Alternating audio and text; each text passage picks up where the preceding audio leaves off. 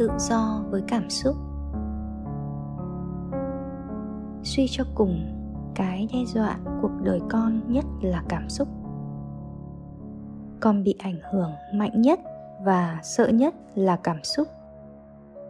Dù con biết chẳng sao đâu, nhưng cảm xúc đấy làm con sợ.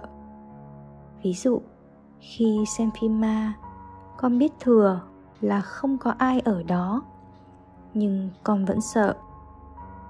Con sợ vì nó gây ra cảm xúc mà con không thích. Chứ ai cũng biết là làm gì có ma ở đấy. Nên tự do lớn nhất là tự do với cảm xúc. Khi cảm xúc nổi lên mà con biết là nó nổi lên trong biết, rồi tan vào biết thật ra chẳng có vấn đề gì cả. Những điều nó nói không có thật thì con tự do khỏi nó. Khi con biết sự thật càng nhiều thì sự giải thoát của con càng mạnh. Tự do với cảm xúc không có nghĩa là không có cảm xúc, mà sẵn sàng cho phép mọi cảm xúc được xuất hiện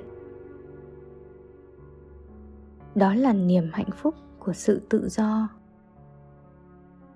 Cuối cùng, nếu con là nô lệ của cảm xúc thì khổ lắm. Tự do với cảm xúc là thứ các con luôn khao khát. Cảm giác sợ nổi lên thì có sao đâu.